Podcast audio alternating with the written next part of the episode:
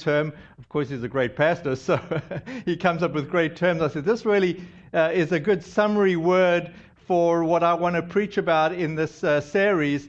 So I used his language, guardrails. And I want to show you a bunch of pictures here of roads that don't have guardrails. Now, I particularly like the one on the bottom here with this car going here with no guardrail. Some part of it says to us, this doesn't feel safe, or this doesn't really feel good. Or saying it differently, it's like having guardrails is really a good idea because guardrails keep us sort of on the straight and narrow or prevent us from falling over the cliff. And, you know, a good guardrail doesn't hinder your passage forward, it enhances it.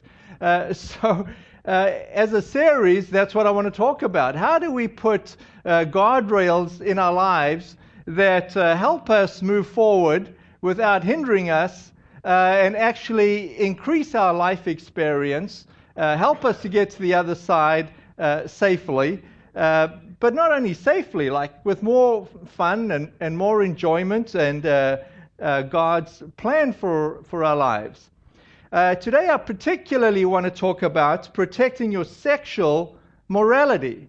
So if you're here today, which you are because you're here, just know that I don't think it was accidental. I don't know how you ended up here today, who twisted your arm, what pieces fell in place, but you are here today, and I want to talk about sexual morality. So you would think, well, okay, that might not have been the choice of my topic, or your friend is saying, if I'd have known that was a topic, I wouldn't have invited you. But let me just say that maybe the Lord knows that you should be here today, and I think it'll be beneficial for you. I really do. Let's start with your kids. How are you raising your kids regarding sexuality? Where do they get, their information?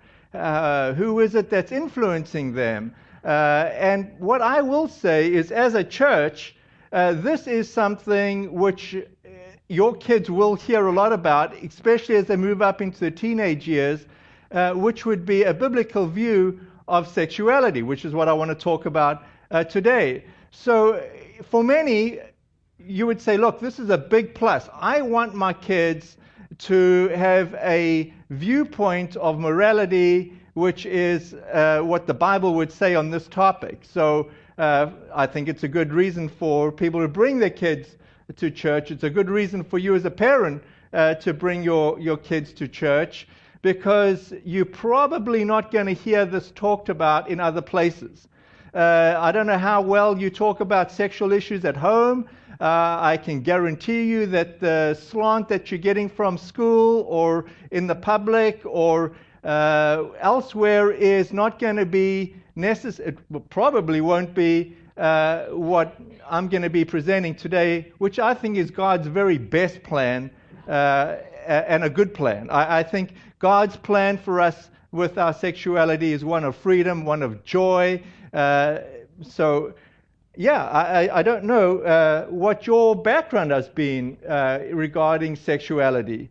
I don't know if you grew up in a Christian home where you had parents which were loving and were good role models to you, and you said, yeah, I want to be like my parents. I mean, that is plan A, where you see a role model to you, it makes sense, you're in a loving family, and that's what we try to encourage and talk about at church. How do we create family which is wholesome, and how do we have kids where they have a lot of freedom but a lot of joy, and they in turn want to live out their sexuality as they've seen it role modeled through parents. But on the other hand, you might have come through a background, or your own experience may have been less than ideal, or now that you look back on it, you would say, geez, if a certain person had to show up at this time, it would be pretty embarrassing, or it'll be a little awkward. If I saw so-and-so, this could be really difficult. Or you'd say, I wish I could erase memories that I've created, and you can't. So what I am saying is, whether you're coming in to church today because you've had an ideal background or a less than ideal background, I am really glad that you're here today, and I want to talk about our sexuality. Where do we get our ideas about sexuality or how to live it out? I would say we're very influenced by movies, and I would say just in what's been in the headlines in the last few weeks, you would say this is not a good deal. There's been a lot of sexual inappropriate action, misuse, abuse, power abuse with sexuality, and yet we hold up movie stars as our role models again and again. Some or other being beautiful, being famous is, a great attraction.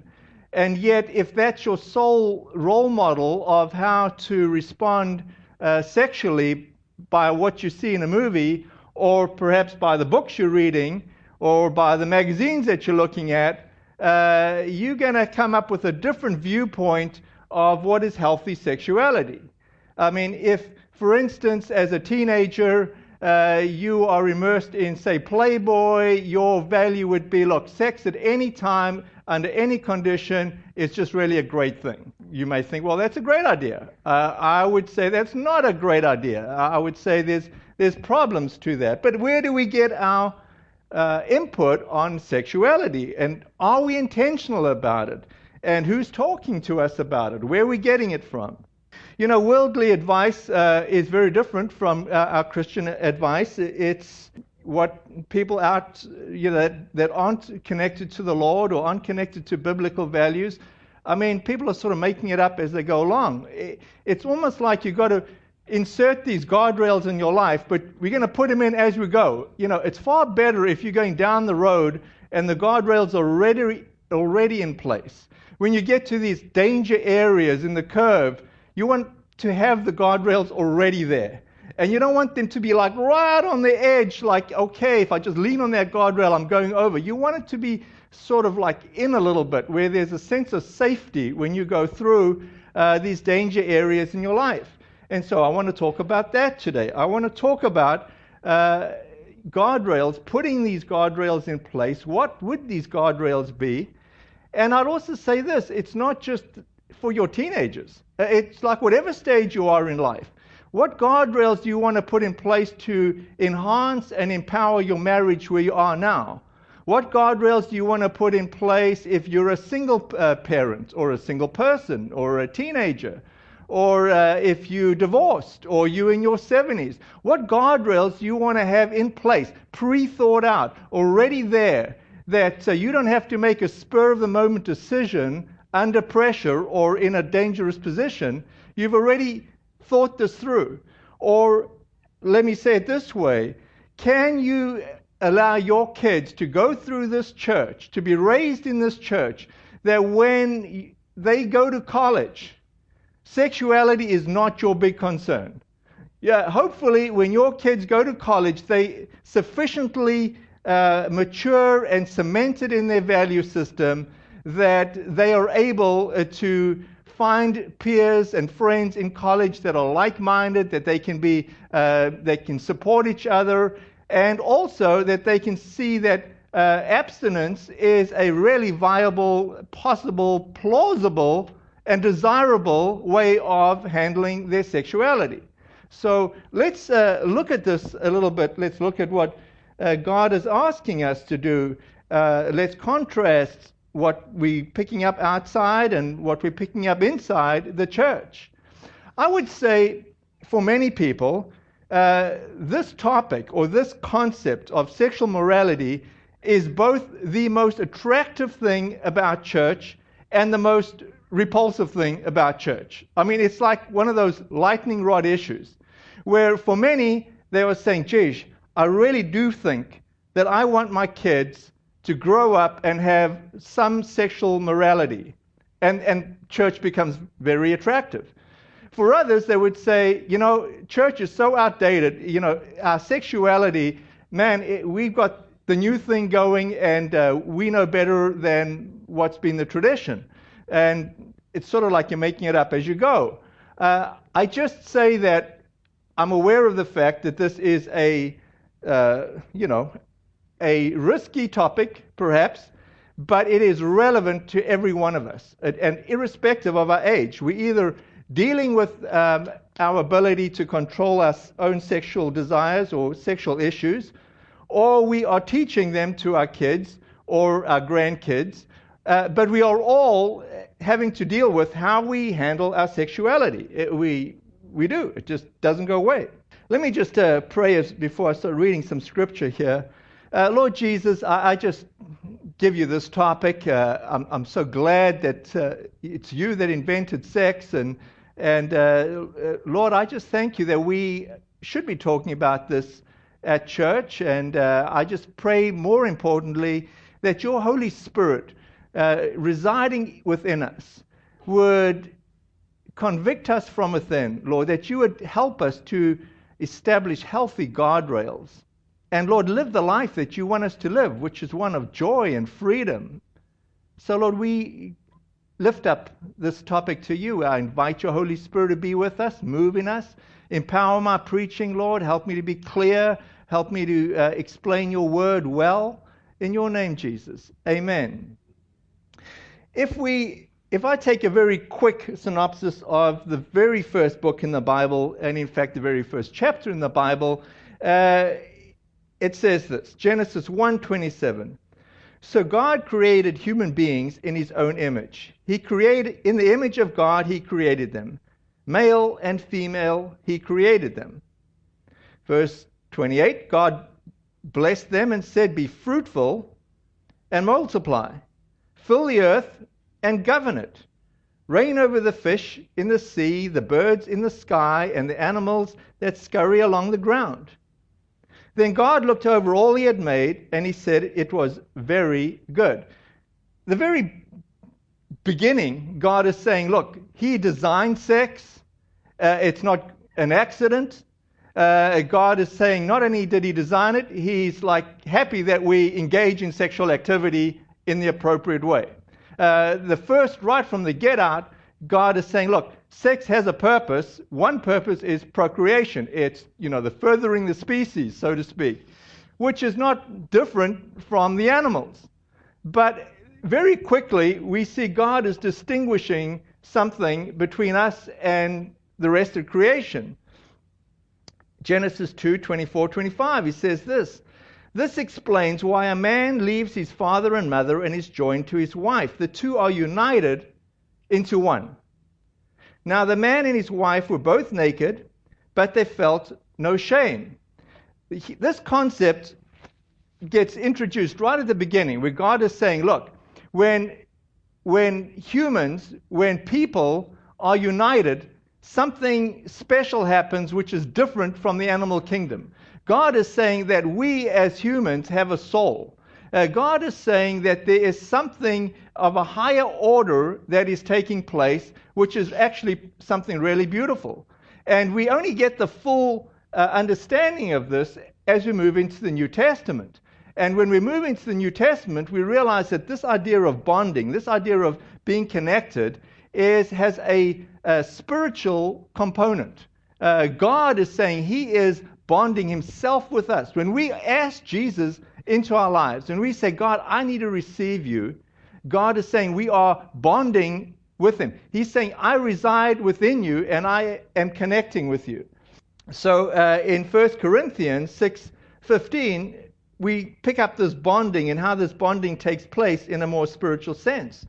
It says it this way, the Lord cares about our bodies. This is 1 Corinthians 6:12. He cares about our bodies. It's not like, they're just a body. God is saying your body is like something really special.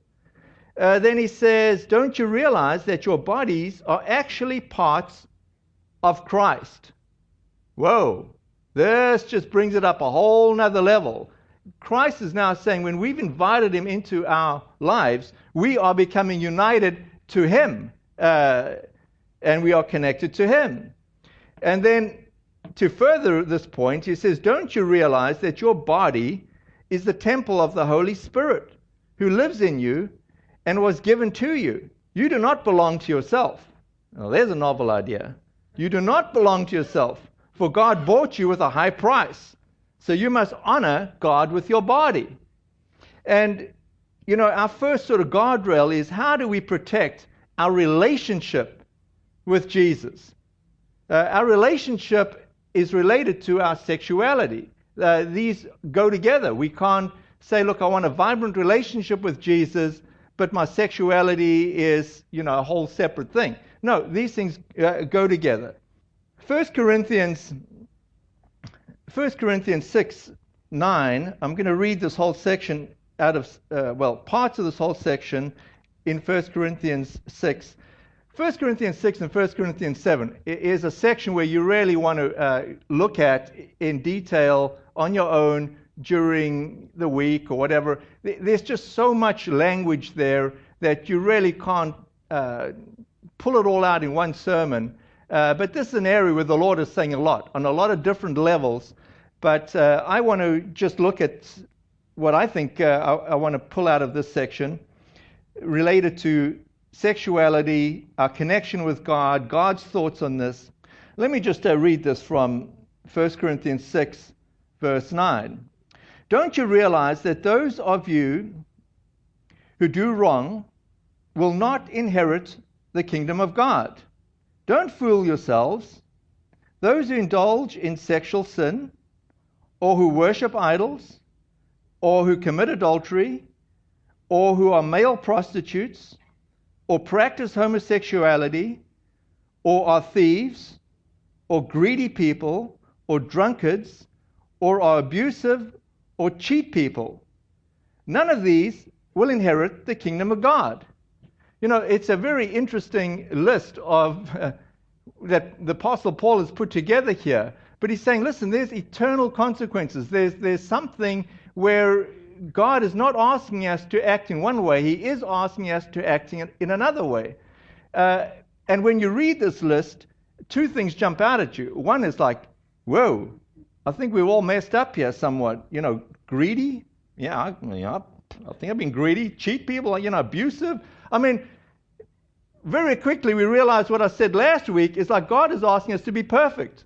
And very quickly we realize we ain't perfect. Doesn't matter which one of these named sins, so to speak, we fall short on, we are not perfect, which means we need God. And Jesus says, I am perfect, and God the Father is perfect, and the way that you can become perfect is by believing in me, Jesus, who is perfect, and Jesus, by forgiving your sins, allows you to be perfect, and therefore you can have a relationship with God. That is the reason why Jesus died on the cross. That is why Jesus loves us.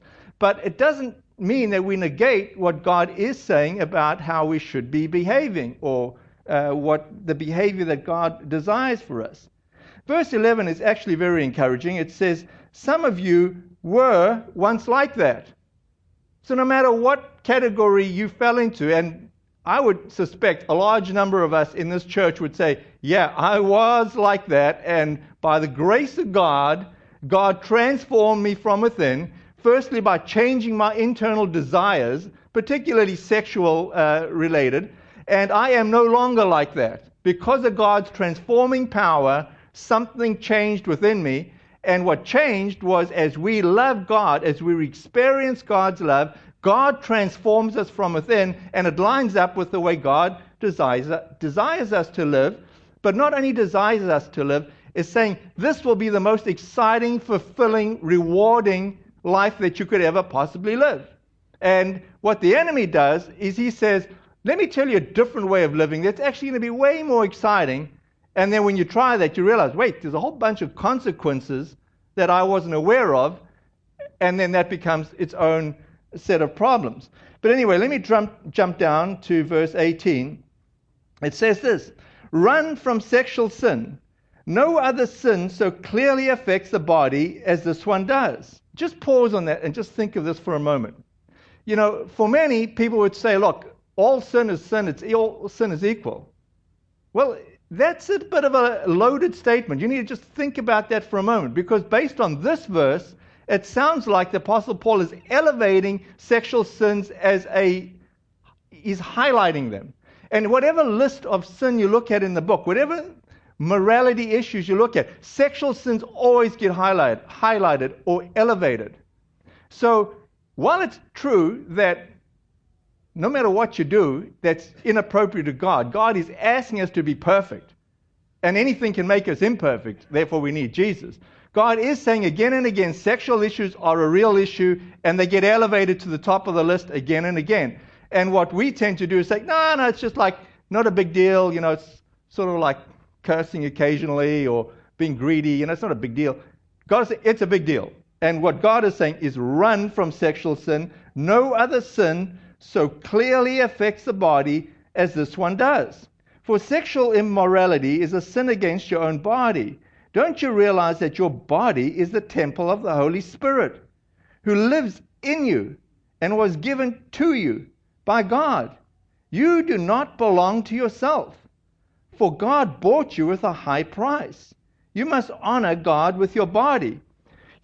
This makes absolutely no sense if you're not a follower of Jesus, which is why for us as believers to tell people that aren't in church like how they should live sexually is sort of a bit of a problem, because really the wording here is for us as believers. This only makes sense once you have experienced the love of God, once you have a desire to want to please and live for God. When you've got that in place, then everything else falls in place. But if you don't have that in place, it's just like we're wagging our finger at everybody else and they just get really ticked off. They're just like, are you kidding me? No. But when we are believers, this is extremely good news. I mean, this is freeing. This is God saying, yeah, I have a plan which makes a whole lot of sense. But God is also saying, this is a twofold thing. Our sexuality has spiritual consequences, and our spirituality has eternal consequences, how we live our lives. And God is also saying, I don't want to be crass, but if you want to protect your soul, you're not going to do that with a condom. I mean, it's just like a whole lot bigger issue. And when we try and separate these things, it doesn't work out well. God is all-inclusive. Our soul, our physical desires, our spiritual desires, our relationship to Him, they're all integrated. And the more integrated we can live, the more wholesome and more exciting our lives become, actually. What is the big sort of idea here that God has? Well, the big idea God has is not really such a big idea at all, except it's an idea which keeps getting pushed back. The big idea is this. God is asking us to control our sexuality where we are totally different from the animal kingdom. And we have the ability to depend on the Holy Spirit to do this, but it is a challenge to control our sexuality where we limit our sexuality to within marriage. And God is saying, before you get married, you stay abstinent. While you're married, you're faithful to your spouse and only have sex with your spouse. And when you if you're unfortunate enough to get divorced, or your spouse dies and you're a widow or widower, God is saying be abstinent.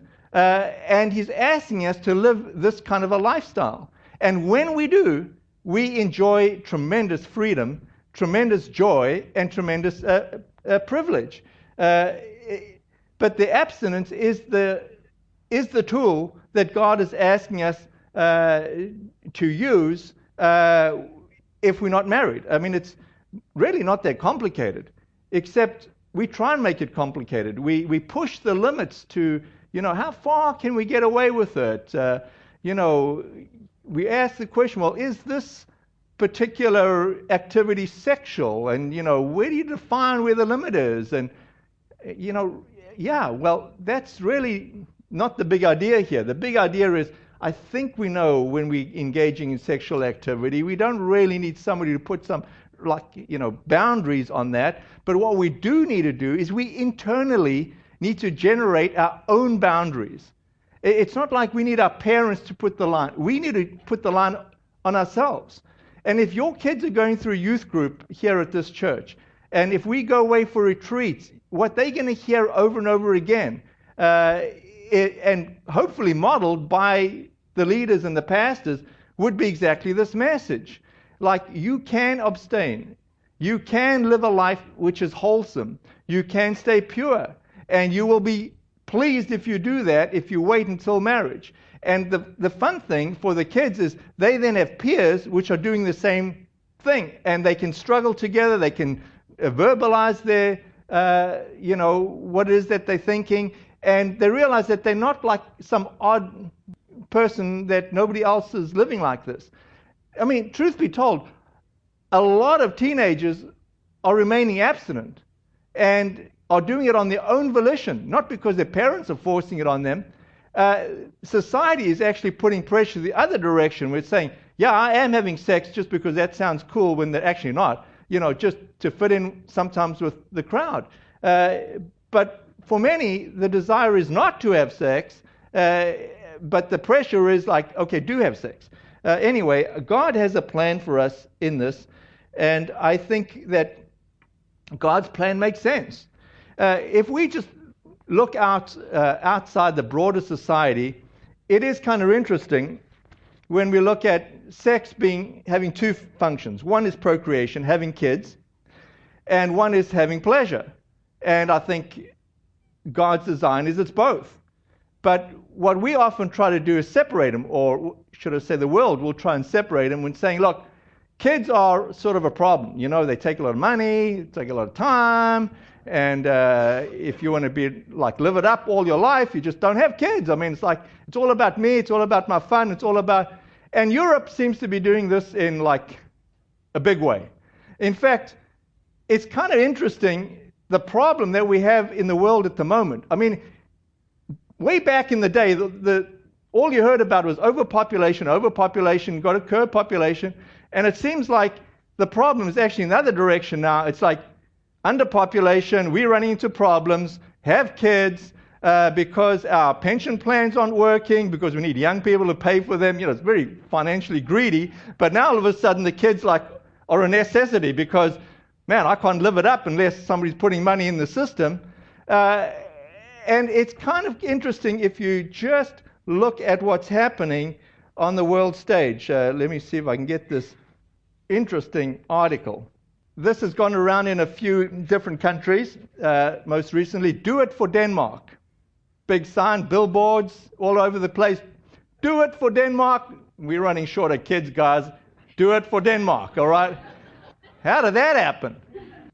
Well, if you think it's not just Europe, Russia is offering women who have a second child not only money, but cars, refrigerators, and other prizes. Have another kid, Russians. Okay, how did that happen? Singapore even went so far as to establish a government-run dating service in a bid to increase one of the lowest fertility rates in the developed world. But the leaders in the world are really not setting a great example. Look at this, for instance. Germany's Angela Merkel, no kids. Britain's Theresa May, no kids. France's Emmanuel Macron, no kids. Italy's Paolo Gentiloni, no kids. Netherlands, Sweden, Luxembourg, no kids. The guy that's the president of the European Union, no kids. But they're all saying, hey, we need to have kids.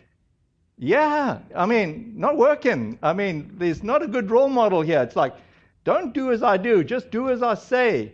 And we know that doesn't work so well. It doesn't go down so well. So I am saying that God's plan is actually a pretty good plan. Have kids.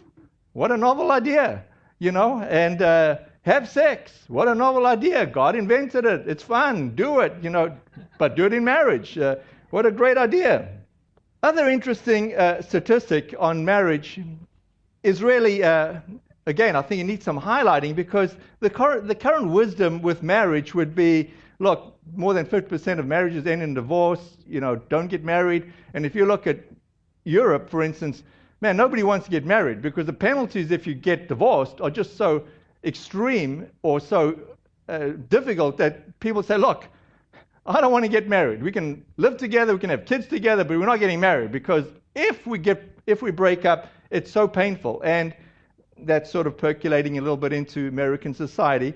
But I want to say that the statistics are actually a lot more encouraging than what meets the eye. Firstly, it is true that the rate of people getting married is dropping. That's not a good statistic. Less people as a percentage of American population want to get married and are getting married. But the encouraging rates is this. For those that do get married, your chance of staying married is greatly increased. The first statistic is there's a 70% chance, this is across the board, whether you're Christian or not Christian, of remaining married for the first 10 years if it's your first marriage. But if you project it out 20 years, it's still a 55% chance that you're going to stay married. But actually, as a Christian, these statistics go up dramatically in the right direction. As a Christian, the statistics are more like in the first year of marriage, you are like 85% likely for the first 10 years of marriage. If you're a committed Christian, like means you go to church on a regular basis, you believe in Jesus, you put your sexuality into practice, you are 85% likely to remain married for 10 years. And for 20 years, it only drops down to just under 80%. Here's the shocking statistic that's come out of the people that do this stuff. If you call yourself a Christian, but you don't go to church regularly, and you don't really practice your Christianity, but you know all about Jesus, I'm saved, I know Jesus, but I don't need church, your statistic is worse than an atheist or a non-believer or agnostic. Their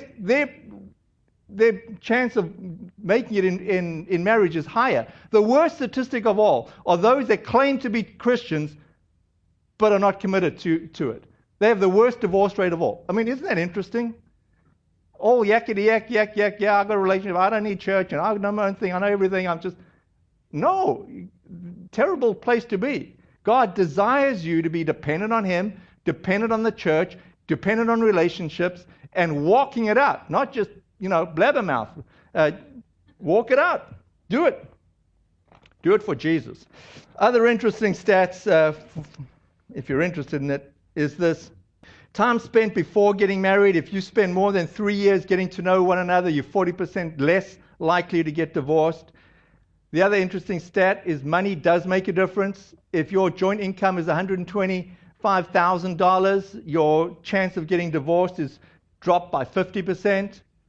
Interesting enough, and this is across the board, this is not Christian or not Christian.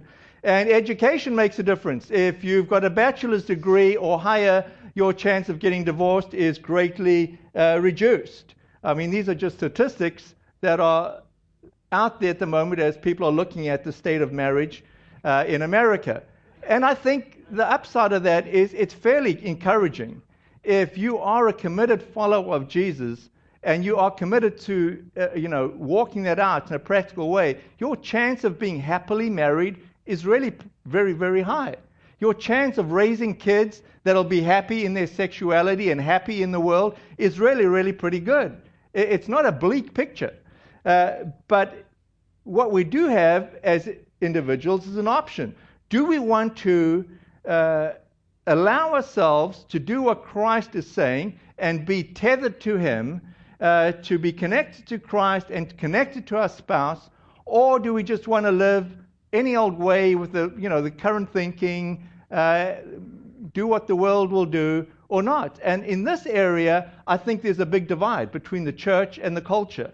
And as a church, and as this particular church, I'm saying we're pressing in heavy onto what the Word of God says, and a huge dependency on saying if we live this way, it'll be the greatest, most fulfilling, most exciting, most freeing life that we can have.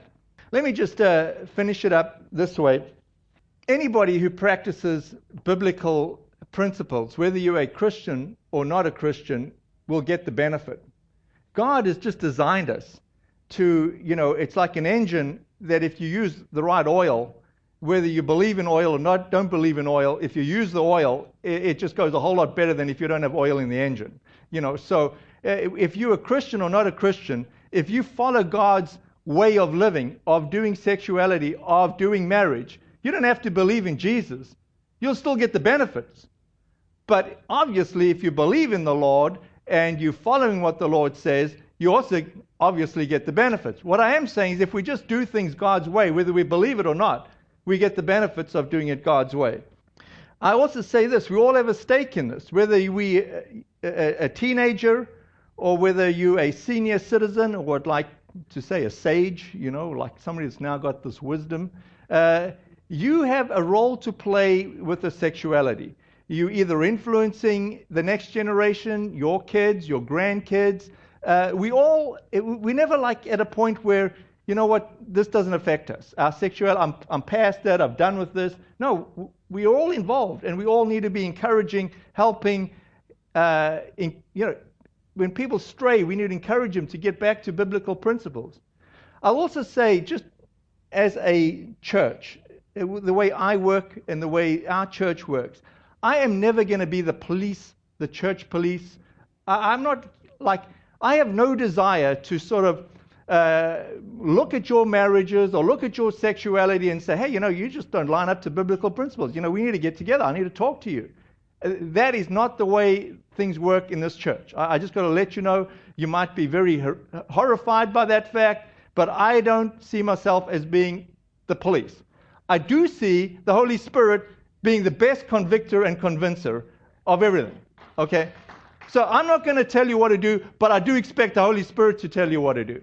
And hence my preaching today, I'm not going to be like checking up on like your, you know, sexuality.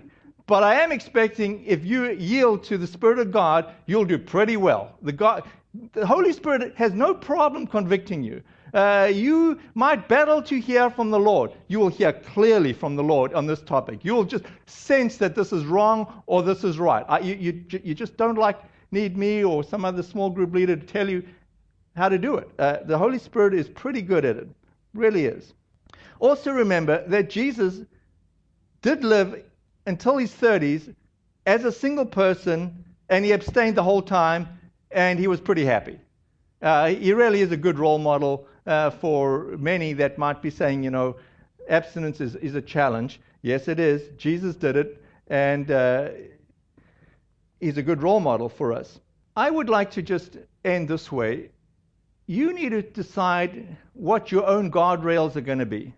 You need to decide before you get to the curve in the road, the danger zone, how you're going to treat your sexuality.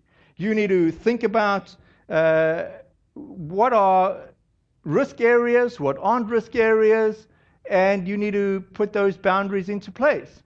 You know, from a practical standpoint, as a pastor, we have put windows in all our children's rooms, in all our offices, and if you're a female and you come and you want to meet with me, invariably you're going to find out that I don't meet with you alone. I will either want to meet whether my door's open and there's windows, or I want somebody else in the room with me for this reason. It's a guardrail that I've self-imposed on myself. I don't, you know, I just said this seems to make good sense, because it's easy to be misunderstood or that boundary to be violated. For those of you that are business travelers and you're traveling a lot, you know that this is a challenge. When you're overseas, you're on your own. Church life is particularly challenging when it comes to sexuality, because we eat a lot and we go out a lot and we do meals together a lot and we travel to conferences a lot. And there's a chance that we can sort of have inappropriate boundaries. And that's why, you know, we can fall prey to the same problems. But if we put guardrails into effect and we say, look, we're not going to travel alone with, you know, someone of the opposite sex. We're not going to be spending inordinate amount of time together or having meals together. We're going to try and do it more in the open, in public, you know, where things can be seen. Those are what we'd call healthy guardrails. And if you put those guardrails into place, you'll find that you avoid a lot of the problems that you would have otherwise. So I just want to end this message this way and to say Jesus' plan for our lives. He invented sex. This is his idea. He thinks it's a good idea. He's thinking it's a good idea that we can control how we live. He's saying put guardrails in place, and if you got them, you're going to get to the other side with the most amount of joy, with the most amount of satisfaction. This is a tried and proven idea. This isn't something that just got invented, with the sexual revolution. No, this is an idea that has sort of won the day for 2,000 plus years, where people have said, yeah, one spouse, sex within marriage, desiring that you'd marry somebody that is a Christian. These are guardrails that God is putting in place. Yeah. So Jesus, I just ask that by your power, by your Holy Spirit, you would make it really clear to each one of us. What is it that we're facing at this point in our life? What are the desires that you've given us? And how do we control those desires? And how do we find fulfillment? And how do we do life? How do we do relationships? Lord, how do we do this where we can put the guardrails down that you would have us put down? And Lord, I just thank you that you have given us joy and freedom, and Lord, an absolute dependency on you, and that you like it when we are dependent on you, and you seem to like it when we struggle and we need to be dependent on you, and we're reminded that it's not easy, and Lord, you seem to like that too.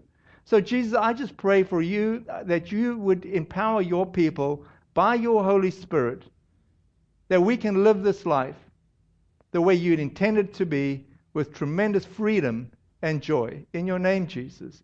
Amen.